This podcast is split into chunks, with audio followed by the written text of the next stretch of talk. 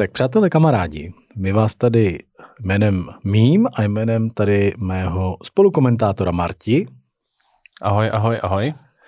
Vítáme u pátého dílu našeho podcastu Kruté sklady by Byto. A už se vidíme v novém roce 2023, tak eh, je mým milým nebo milou povinností tady dneska přivítat eh, a můžu říct dneska po těch mnoha letech už kamarády, eh, vlky z Wall Streetu, ale vlastně bychom taky mohli říct vlky z Pankráce, i když ten jeden je částečně z Pardubic. A abych to uvedl na pravou míru, na tom pankráci nesedí, ale oni tam jako, jeden z nich tam pracuje pořád, ten druhý uh, už tam za stolik nepracuje. Takže vítám tady uh, Pepu Horáka. Já vás zdravím kluci, ahoj a děkuji za pozvání. A já jdu přikryla. Taky kluci, ahoj a taky děkuji za pozvání. Tak eh, já vás tady kluci vítám. My se tak jako potkáváme celý život hodně biznisově, protože kluci se pohybují v oblasti financí. Eh, Jára pracuje eh, v Raiffeisen leasingu, asi všichni znáte, taková ta černo-modrá bankovní instituce. Žlutá, černožlutá, pardon. No, Jarda je pozorný a nechá se zaskočit, tak doufám, šéfové, že mu napíšete nějaký pěkný prémie. A Pepa po svým dlouholetým působením v ČSOB leasingu nakonec zakotvil jako vrchní pojišťovák v ČSOB pojišťovně v jednom nejmenovaném okrese na severu. Modrá je dobrá.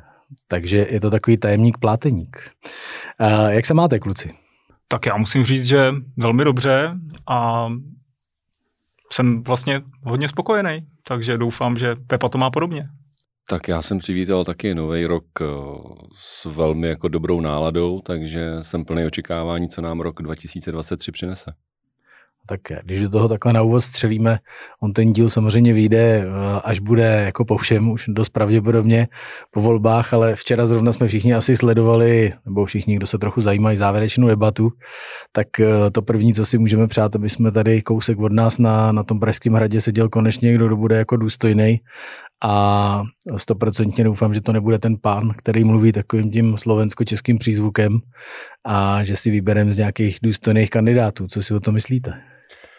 Tak já pevně věřím, že hlavně bude dobrá účast u voleb a že je čas na změnu a těším se na to. Já taky myslím, že je čas na změnu a já osobně mám jako velkýho favorita, který ho budu volit a chvilku jsem přemýšlel dneska, jestli nepřijuje flanelový košile, aby to bylo poznat, ale myslím si, že e, i tak jako preference jsou jasný a já jenom bych si přál, aby, eh, jak říkal Pepa, účast u voleb byla hojná a a aby eh, už na tom hradě fakt seděl někdo, kdo tam sedět má a kdo bude reprezentovat hezky naši zemi.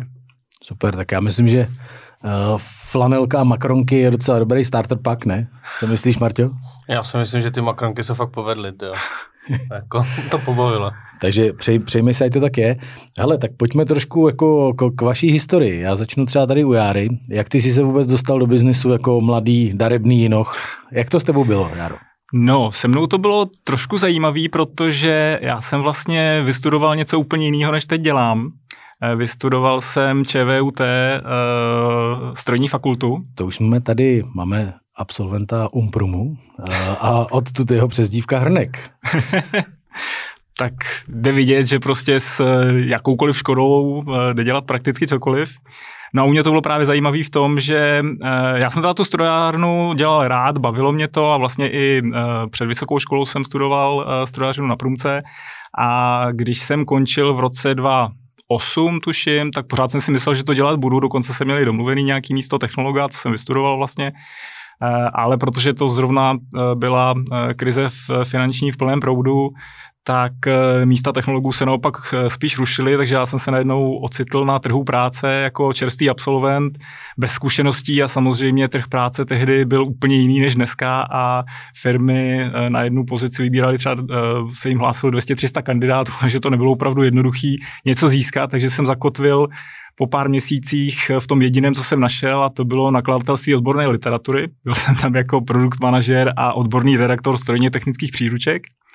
Eh, ale tam to samozřejmě nebyl jako úplně můj dream job a pořád jsem si říkal, že bych, eh, že bych dělal něco jiného. Ale mě to nedá, ti do toho skočím. Můžeme si ještě jako z té doby přečíst nějaký tvoje dílo, nebo? Eh, Já jsem nepsal ty příspěvky, já jsem byl jako odborný redaktor, který je kolektoval, dělal nějaký revize a podobně a dělal to po té produktové stránce.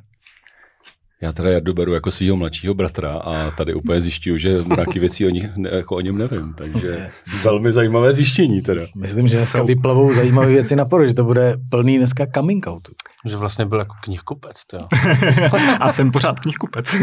A měli Eh, jste v tak knihkupectví to tlačítko? Neměli. Ne, tak ono to... bylo to eh, samozřejmě, eh, nebyla to ta eh, redaktorská, respektive autorská činnost jako taková, byla to spíš ta, eh, ta produktová a ediční činnost. Ale bylo to, byla to zajímavá zkušenost a byla to první práce po škole, ale samozřejmě to nebyl ten dream job, jak jsem říkal a někdy v roce, tuším 2010, eh, mi hodila eh, laso, jak se říká, sestra, která tou dobou právě pracovala v ČSOB leasingu, kde jsem potkal tady tohohle z toho pána, už jsem se ho nezbavil. Eh, A ta říkala, hele, ty jsi takový ukecanej, eh, kolegové z pobočky Praha hledají nějaký obchodníka, nechtěl bys to zkusit? A já říkám, no, tak jako proč ne, že jo? Tak jsem tam zašel na pohovor a nějak eh, mě to začalo zajímat, tak eh, jsme se domluvili, no a začal jsem dělat obchodníka a tak jsem se dostal vlastně do světa financí, akorát teda v tom eh, ČSOB leasingu jsem nevydržel tak dlouho a potom jsem dostal ano ještě do Raiffeisen leasingu, kde jsme teda se domluvili na nějakých podmínkách, tam, tam se mi ty, ty parametry líbily a i ta firma jako taková. No a už jsem tam dneska 11. rokem a pracuji na pozici uh, tým lídra v korporátním financování a pobočce Praha. Takže tolik mé kariéře. A já ještě možná, ještě do toho trochu zabrousím, tak eh, ne, že by Raiffeisen Leasing nám dělal žádnou nějakou, nebo respektive my jim nějakou placenou reklamu, jo, ale je to jedna z mála firm, přátelé, která umí jako financovat regály formou operativního leasingu, takže uh, my spolu máme i jako poměrně uh, dlouhodobou spolupráci a eh, je to poměrně zajímavý v tom, že eh, obecně těm bankovním institucím se do financování regálů pomocí operáků nechce, takže pokud byste někdo potřebovali pomoct, eh, všichni teda říkají, že je krize, my jsme zrovna dneska ráno byli na snídani a vzhledem k tomu, jak eh, tady kafe Savoy a to přesto, že jsme tam nebyli v teplákách, bylo naflákaný, tak to na žádnou krizi moc nevypadá a zatím si myslím, že se všichni máme dobře. Pepo, co tvoje biznis začátky? Kde, kde ty si, řek- řekni nám trošku z tvého nitra, protože já tě znám někdy od roku tuším 25, 26, uh, tak co předtím, jak to bylo? Tak, já jsem taky vystudovaný strojař a každopádně moje cesta začínala, že já jsem úplně prapůvodně vyučený automechanik. Tak te, te, teď už vím, proč si zadřel ten motor u té motorky. Už jsem všechno jsem pochopil Ale právě. Já jsem to přesně jako čekal, proto to říkám, že eh, samozřejmě občas takovéhle věci se stanou i odstříleným jakoby matadorům. Ale vystudoval jsem strojárnu a když se ještě vrátím k tomu automechanikovi, tak já jsem přišel poprvé na praxi a šel jsem pod auto, tak jsem velmi rychle pochopil, že pokud mě mají živit ruce, tak eh, to asi nedopadne dobře, takže jsem hnedka začal se dívat, jak bych dál potom pokračoval ve studiu. No a pak vlastně jsem se sebral z Teplic, odstěhoval jsem se do Prahy a naskočil jsem do světa obchodu. Chvíli jsem se pohyboval uh, v ojetých autech, to bylo pár let a pak jsem vlastně přestoupil už do, do Modrý a v Modrý jsem dneska už 16. rokem. Takže ojetý auta, mě první, co se mi samozřejmě vybaví, tak je Kája z autobazaru Monte Carlo. Tak to je typický Pepa.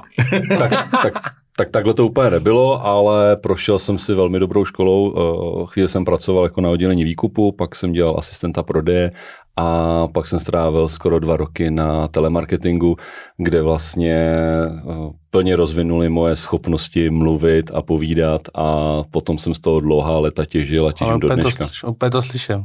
Se mi to pro vás narodilo. Červená tojka. Je to takový večerní auto. Večerní auto. Je to tady, přijďte. Mám, jako, mám mnoho historek, myslím si, že stají z toho období, ale asi ani jedna není jakoby publikovatelná. A předpokládám, že to bylo eh, v jednom z dvou nejmenovaných velkých autobazarů. Ano, p- začínal jsem v A auto. Dobře, no, když máte ty coming outy, kluci, já se teda taky přiznám, jako moje začátky mojí pracovní kariéry se odehrály v živočišné výrobě. A to přímo jako v Kravíně, kde samozřejmě jsem zjistil taky jako po relativně krátké době, že to jako dělat úplně nechci. A vlastně jsem přemýšlel, co by mě tak jako bavilo a, a došel jsem k tomu, že je obchod, no tak uh, už jsem v něm, tuším 22, 20 let a, a z toho vlastně letos jsem začal 11. rok bytu, takže nedávno jsem oslavil takový malý, uh, malý jubileum. Když se takhle jako... Gratulujeme. Děkujem. Když se bavíme o té práci, eh, co třeba dneska považujete za takový jako zpětně největší fuck up nebo největší vaše jako uh, poučení nebo věc, který byste se jako do budoucna vyvarovali? Tak eh, já si myslím, že slepých cest nebo něco, co se nepovedlo, bylo hnedka několik a teď v rychlosti jako přemýšlím, která byla nějaká jako zásadní a musím říct, že mě hnedka jako žádná, žádná jako nenapadá. Já jsem spíš měl obrovskou kliku na to, že už jakoby ještě nějaký 27 letý, 28 letý kluk jsem dělal jako accounta pro velké firmy a potkával jsem se se samýma 60 letýma, 70 letýma mazákama a ti mě velmi dobře jakoby formovali a vždycky mi říkali, že to nejcennější, co mi můžou dát, je jejich chyby, které udělali a abych já je neopakoval. Takže tím jsem se vždycky řídil a i takovéhle rady jsem dostával od jednoho z tvých bývalých jako nejvyšších ředitelů. Já si myslím, že eh, když ho nebudeme jmenovat, tak zrovna tady tu historku by se tady jako hodilo opakovat, protože to bylo skvělý. Pepa nám to zrovna tady ráno vyprávěl, když jsme se potkali na snídani a byla to v podstatě historka, že on k němu přišel a, a ten mu říkal, že koupil nějaký pozemky a, a Pepa říkal, no to je super, co s ním budete, co s ním máte v plánu, co s ním budete dělat a Pepa říká, no tak on se na mě podíval a říká, no něco s nima dělat budu, ale do toho je ti úplný hovno. Takže chápu, že potkat takovýhle inspirující lidi bylo prostě super. Na druhou stranu já to měl uh, hodně podobný a tím, že už teda dneska nejsem v korporátu, ale předtím jsem si deset let korporátem prošel, a, tak uh, když to zhodnotím jako pro mladého kluka, to byla jako uh, super zkušenost a fakt jako bezva škola a teď vůbec nechci, aby to znělo pejorativně, naopak, a myslím si, že mi to hodně pomohlo v tom, že mě to nějak jako sformovalo a, a naučilo mě to jako spoustu věcí. A dneska v té firmě, která jako byla, byla Cepelin, tak mám pořád jako spoustu přátel, kamarádů, funguju s nimi na nějaký jako business úrovni a, a jsem rád, že jsem si tím mohl projít. Byť jako zase zpětně, když to hodnotím, tak dneska třeba by to jako rodinná firma je pro mě asi jako lepší a zajímavější v tom, že když to člověk nechápe jako svobodu jako se flákat, ale svobodu jako pracovat tak trochu jako po svým, tak mě to víc baví. Co Jarda a jeho fuck up? Přemýšlím právě, jako fuck up jako takový asi mě úplně napadá, ono přece jenom v tom korporátu máš tolik kontrolních mechanismů, že nějaký jako vyložený fuck up eh, se jen tak nestane. Tak tomu ale... se těžko věří, ale. Eh, je to pravda, ale určitě, eh, jako co si beru třeba do nějaké budoucnosti, tak je stoprocentně neslibovat nereálné, byť eh, platí takový to okřídlený obchodnický slibem nezarmoutíš a eh, když to vztáhnu ještě na finanční svět, tak se říká velmi často, nikdo vám nemůže schválit to, co my vám můžeme slíbit. Tak to se snažím nedělat. Ale možná spíš než fuck upy mě napadají nějaký třeba jako úsměvný historky z natáčení, jak třeba může vypadat i nějaký jako průběh obchodního případu. Napadl mě třeba jeden historický, kdy jsem přinesl z trhu eh, financování části výrobní linky pivovaru, jednoho nejmenovaného. Eh, bylo to takový jako, že ty výkazy byly takový jako tak akorát, nebo jako nebyly úplně perfektní, ale nebyly ani úplně jako špatný, ale přece jenom ten aset není úplně jako standardní, tak ten riskař, který to dělal, tak říká, hele, já si úplně tím jako nejsem jistý, tak musím to skonzultovat s šéfem risku. Ten byl naštěstí dost pro obchodní a říká, hele, jako výkazy jsou takový všelijaký, že jo, ale tak já tu značku úplně neznám, tak se pojďme podívat, kde aspoň to čepují v Praze, že jo, jestli jsou aspoň nějak jako známí a říkali, no hele, tak jako tady naproti to čepují, no tak dostanete za úkol prostě přes pauzu to jít vyzkoušet, že jo. No, tak jsme s riskařem to zbalili, že jo, přes pa- pauzu to šli vyzkoušet a musím říct, že z prvotní skepse jako vůči financování se, eh, se potom po obědě jako to přerodilo v to, že to jako prostě musíme udělat, protože produkt mají výborný. To je na tom, to je na tom obchodě to krásný. I takhle může vypadat jako schvalování obchodního případu v korporátu. Mě Jarda inspiroval, já jsem si vzpomněl na velmi veselou historku, kdy jsme dělali jeden velký obchod, bylo to asi zhruba 650 smluv a ke každé smlouvě se vázalo asi 6 nebo 7 podpisů. A všechno jsme to teda zprocesovali, podepsali za naší stranu, pak jsme to dali podepsat klientovi a klient to potom nechal na recepci. Abych si to vyzvednul, tak eh, jsem to následně vyzvedával a smlouvy nebyly nikde k dohledání. Tak jsme chvíli pátrali, nenašli jsme tak jsme následně celá, celý to kolečko absolvovali znova. To opravdu to bylo nějakých jako 4 tisíce podpisů a vím, že jsem tenkrát to podepisoval, myslím si, že fakt jako dva dny jakoby čistého času. No a asi pod měsíci jako zkoumání jsme potom zjistili, že když ty smlouvy byly podepsané, připravené na recepci, tak je dala uklizečka do skartace. protože si myslela, že to je prostě na skart. Takže takže zpětně můžeme poděkovat paní uklízečce. To ale... nakonec dopadlo docela dobře teda. No, do, dopadlo to jako velmi dobře, ale spíš jako já si na to vzpomínám, že je hrozně zajímavý jako sledovat, jak se vám ten podpis v průběhu času vyvíjí a pak se z toho stalo už jen takový háčko s vlnkou. uh, možná ještě zase trošku zabrousím do toho biznesu, všichni se v něm pohybujeme a dneska si myslím, že je velký téma jako uh, výběr lidí, a vůbec jako výběr svých kolegů budoucích. My jsme zrovna tenhle týden absolvovali pohovor na nového obchodníka, bylo to jako velmi zábavný, protože z pěti lidí jako přišli dva. A co kvituju a co bych i třeba poradil budoucím kandidátům, že aspoň z těch tří, který jako přišli, tak se dva omluvili jako velmi slušně. A, ale velmi často se nám stane taky, že ty lidi se jako neomluví, jako nepřijdou, což eh, samozřejmě u nich vytváří blbej dojem. A my sami asi všichni, jak tady sedíme takhle čtyři, tak jsme se každý v podstatě vyvinuli do, do nějaký svý současné pozice z obchodníků, a, který jsme dělali na začátku. To znamená, jak, jak vy tohle to vnímáte, jak řešíte nábor lidí, na co, a, na co dáte, a, dáte, když si toho člověka vybíráte? Tak za mě si teďka udeřil úplně hře, hřebíček na hlavičku. Nábor je jedna, nebo respektive fakt jedna z nejdůležitějších věcí mojí práce teďka v rámci jakoby pojišťovnictví. A musím potvrdit to, co ty říkáš, že opravdu zájem o práci je, nicméně potom chování eh, lidí, kteří nebo potenciálních kandidátů, tak jsou velmi různá. Dost často se stane, že dorazí i bez omluvy a, nebo dorazí absolutně nepřipravení a vlastně přijdou a ptají se vlastně, kde vůbec jako jsou.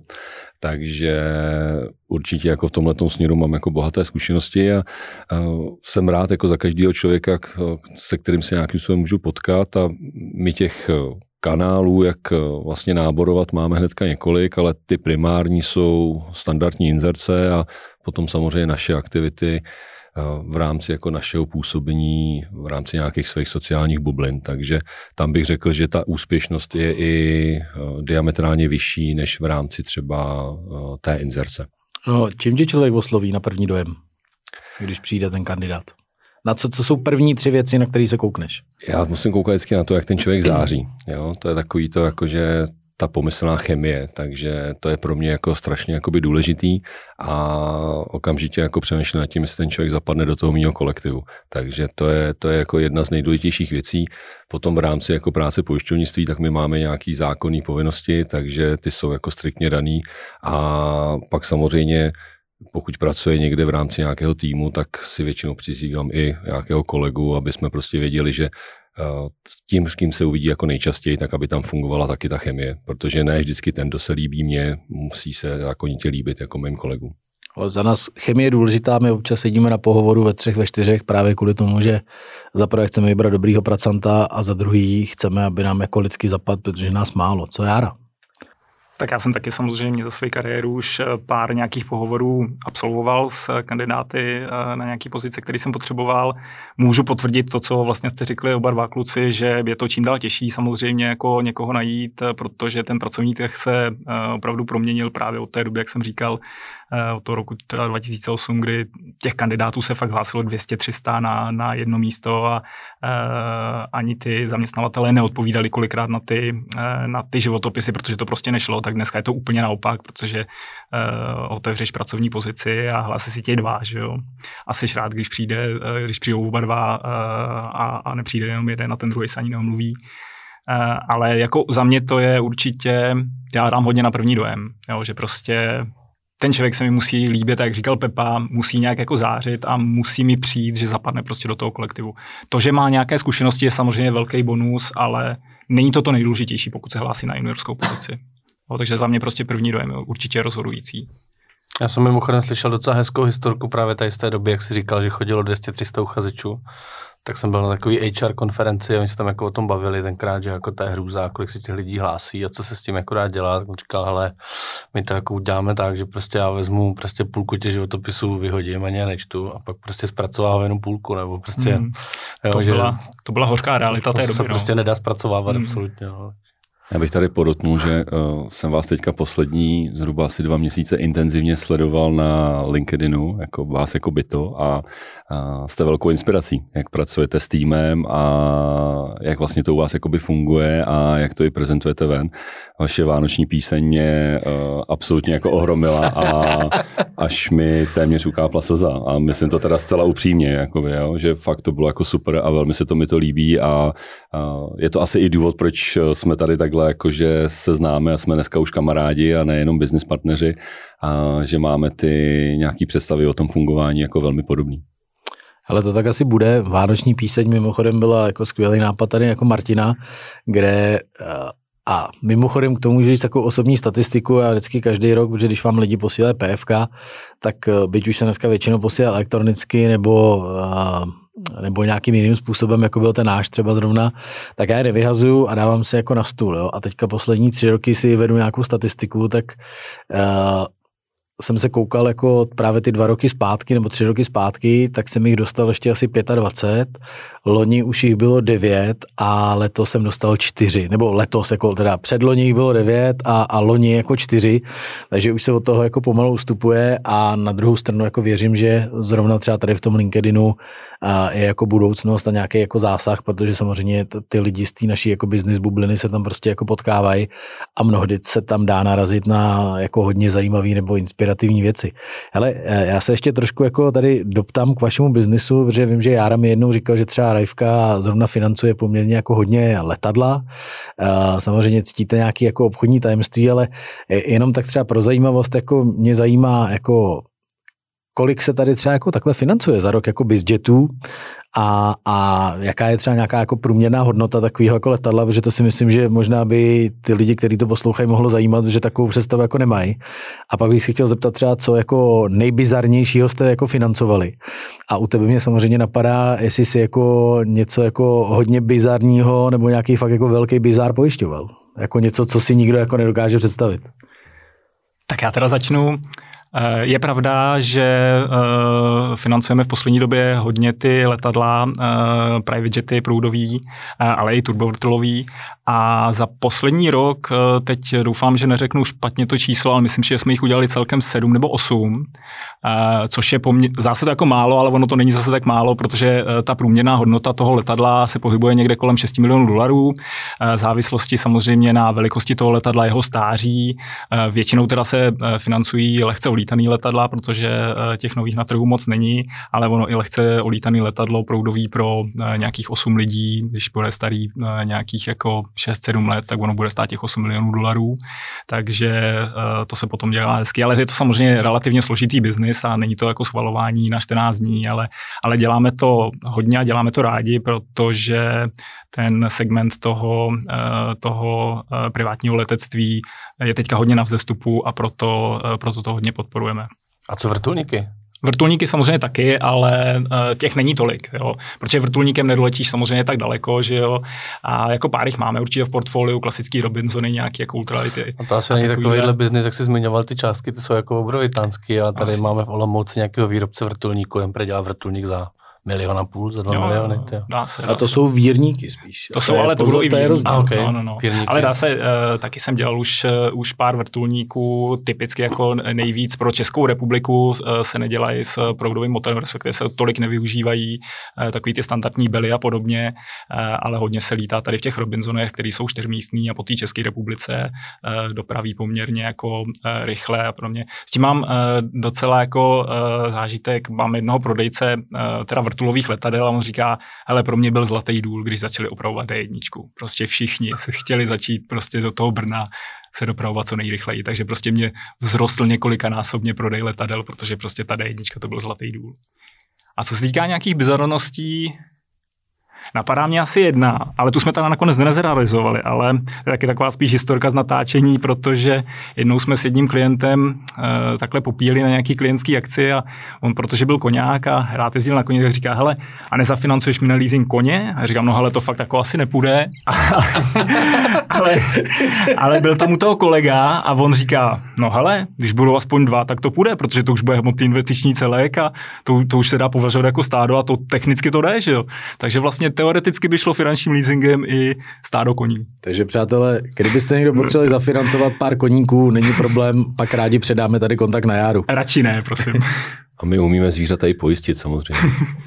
Pepo, no a co ty tu je nějaký pojišťovací bizárek? Tak já jsem teďka přemýšlel a musím teda říct, že asi zklamu, protože opravdu nic eh, jako extra bizárního jsem nikdy na stole neměl a tím, že se specializujeme na určitý segment eh, bonitní klientely, tak se poměrně často setkáváme s nějakými sbírkami. Eh, vím, že se tady řešili, že Martin je specialista na hodinky, tak, tak třeba to jsou nějaký segmenty, kde občas jako na něco narazíme. Samozřejmě dost často to bývají třeba i auta a tak dále. Martine, máš pojištěný hodinky? Prosím tě, nemám, protože musím teda říct, že jsem se snažil udělat větší pojistku jako na barák a zjistil jsem, že se to pořádně nedá udělat, tak jsem si prostě za pár peněz pořídil bezpečnostní schránku v bance. Ideální věc, doporučuji. Tak určitě umíme pojistit hodinky, kdyby si potom jako chtěl, Aha, tak po, až skončíme, tak to můžeme Vytáhnu jako probrat. papírový formulář a hned to podepíše. U, u, umíme to, umíme to. My dneska všechno děláme už digitálně, Michale, takže my už jsme jako eh, moderní, takže my už eh, skoro tušku a papír nepoužíváme až na nějaký výjimečný případy, takže v tomhle tom uh, asi nechcem se tady nějak jako vracet ke covidové době, ale myslím si, že jestli bych měl vyzdvihnout něco pozitivního tady na tom období, tak to bylo opravdu jako globální digitalizace a myslím, že jako v mnoha směrech. Takže, takže co se týče tady těch sbírek a nějakých jako drahých předmětů, ať už to jsou potom třeba obrazy, hodinky, auta, oblečení, jo, třeba nějakou specifickou techniku, tak eh, tohle to všechno s tím jsme se už jakoby setkali, ale vysloveně nějaký bizár to ne. Občas máme spíš při třeba při řešení jako pojistných událostí nějaký takový jako zajímavý historky, ale ty zase v rámci nějaký diskrétnosti a soukromí nejsou pro publikování. No třeba, kdybys něco nejmenoval. To je docela nuda, ne? Mě teď, mě teď zrovna pobavilo jako v rádiu, když jsem slyšel, jak policajti zastavili nějakou tu jako paní, že jo, a ona říkala prej, a to teďka bylo někde ve zprávách, myslím tenhle minulý týden, že jo, ona říkala, hoši, já jsem tak ožrala, že ani nemůžu vyndat občanku. Takže to mně přišlo taky poměrně bizarní. No dobře. Já mám historku ze včerejška, kdy jsem dostal pokutu za špatné parkování a parkuju tam teda velmi často a až včera jsem teda zjistil, že tam vlastně parkovat nesmím, ale proč to zmiňuji je to, že uh, paní nebo slečna, která mi tu pokutu dávala, tak byla u policie úplně nově a eh, já jsem byl její první pokuta, tak, tak jsme to samozřejmě zdokumentovali, nafotili jsme se a bylo to velmi jako příjemné setkání. Nafotili jste se? Nešli jste to pak oslavit večer třeba? Pepa prostě využije každou příležitost k seznámení. To je... Uh... Je to muštinu prostě. Ano. Ale pojďme přejít trošku jako uh, do segmentu koníčku, který uh, máme společný, nebo mývali jsme společný, protože Pepa už se dá považovat za bývalýho cyklistu. Uh, teďka moc kol nemá. Profesionální ne? cyklista téměř. Uh, bí, bývávalo, bývávalo. Ambiciozní hobík se tomu říká. Ano, tak já jsem v kategorii nejryzejší hobby, tak co, co vaše koníčky? Tam se na to samozřejmě umyslně, že já je vím, ale aby se taky dozvěděli posluchači. Tak pro mě ten koníček, eh, eh, koníčku mám hodně, je to primárně sport eh, v mnoha jeho podobách, není to jenom to kolo, ale třeba crossfit, běhání, plavání. Pak je to samozřejmě přes léto v poslední dobou motorka, je to i cestování, knížky, přítelkyně samozřejmě. To bylo škoda nezmínit, že? Přesně tak. No a protože jsme si pořídili v loňském roce chalupu, tak eh, to jsme si vzali velkýho koně, spíš než koníčka, takže myslím si, že na příští roky mám o zábavu postaráno ve volném čase. Jak Jarda je multifunkční, tak já jsem zase jako velmi monotónní a pamatuju si, když mě kdysi Jarda vyzýval, aby jsme šli spolu na badminton a říkal mi, chci tě vidět při nějaký jiný sportovní aktivitě než je kolo, protože to musí být hrozná sranda tě sledovat. A když jsme pohodně skončili, tak říkal, měl jsem pravdu. Ale jak tady zaznělo, tak eh, já vlastně mám velkou lásku, byla cyklistika, pořád ještě je. Já jsem jezdil téměř 14 let, za to může můj velmi dobrý přítel Martin, který mě ke kolu přivedl. A pak mým velkým koníčkem jsou motorky, což eh, to vděčím tady Jardovi, který mě jako k motorkám přivedl a všechno se to upeklo jednou, když jsme byli na kole, tak eh, to bylo velmi jako zajímavé a Jarda mi vlastně jakoby vysvětlil, že nikdy není pozdě a já jsem si díky němu jako splnil jeden svůj velký sen. A... Já si pamatuju pak druhý den ten status na Facebooku, kdy, eh, abych to doplnil, nebo na, možná, že to bylo na Instači, to je jedno, eh, prostě působilo to na mě tak, že den předtím se Pepa fakt jako dost opil a ráno na tom Instači bylo napsaný, hele Jaro, byl jsem se podívat v garáži a byla tam, nezdálo se mi to. ano, takhle jsem kupoval svoji druhou motorku, přesně, přesně tak. A mým teďka aktuálně jako největším koníčkem je můj pes, takže to je asi teďka to, co mi, nebo on mi bere teďka aktuálně nejvíc mého volného času a za to zase můžeš ty, Michale, protože krase flat coated retrievera mě přivedl ty a už mám druhého a jsem neskutečně vděčný za to, že jsme tenkrát se o tom bavili a já mám absolutně úžasného pejska. Jo, tak tam se jako shodnem, jsou to nejlepší psy a samozřejmě parťáci do rodiny. Jarda tady kýve, tak samozřejmě každý má tu jako srdcovou, srdcovou rasu jako jinde, ale my už to máme taky tak, že máme třetího a já si svůj život bez psa taky úplně jako nedokážu představit, a, ale myslím, že už pro nás vždycky to bude jako flat a dokonce k tomu můžu říct historku, když jako a tady ten druhý nám teda bohužel odešel nějak trochu předčasně na rakovinu, tak, tak jsme věděli, že jako další budeme chtít a, a moje dcery chvíli jako laborovaly s tím, že bychom jako neměli fleta, že uh, vysnili si trochu, nebo jako líbil se nám všem jako skotský retriever, nebo takzvaný Nova Scotty a Dactolink Retriever.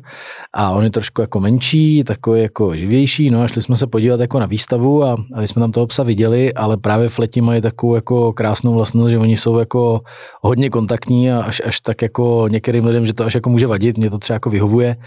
A teď ten jako, ten skotský nám přišel najednou tak jako netečný, ne? A já jsem celou dobu jako přemýšlel, jak té rodině řeknu, že vlastně toho skoťáka nechci, protože ten pes s těma vlastnostmi se mi nelíbil. Navíc vedle v kruhu tam byly jako fleti na té výstavě, kde jsem se začal podívat a ty se na mě vrhly po tom svým způsobu. A, a vím, že po té výstavě jsme šli jako na oběd a holky se na mě podělily a říkají, tati, my už toho skoťáka nechceme, nám se jako nelíbil. Tak mě se tenkrát obrovsky ulevilo. Já si myslím, Michal, že bys neměl, neměl opomenout svůj báječný příběh, který tvůj flet měl dokonale blízko k nějaké štangli Uh, salámu, že jo? Ja, to je skvělá historka, my každý rok tady jako všem zaměstnancům ve firmě a to bude další jako nehonorovaná reklama. A máme poblíž mého bydliště firmu rančerské speciality ze Střebic, který dělají úžasné uzeniny. Doufám, že mi za to dáte něco zadarmo, když jsem vám tady teďka tak to pěkně zpropagoval. A tak tam pro všechny zaměstnance kupujeme jako je střebický adventák, což je v podstatě lovecký salám, který má jednotlivý dílky a můžete odřezávat místo adventního kalendáře. No a takhle prostě tak já jsem zakrojil jako někdy na začátku prosince první dílek jako z adventního lovečáku, že jo. Zbytek jsem vrátil zpátky do špajzu a pověsil jsem ho tam asi do dvou metrů jako na regál.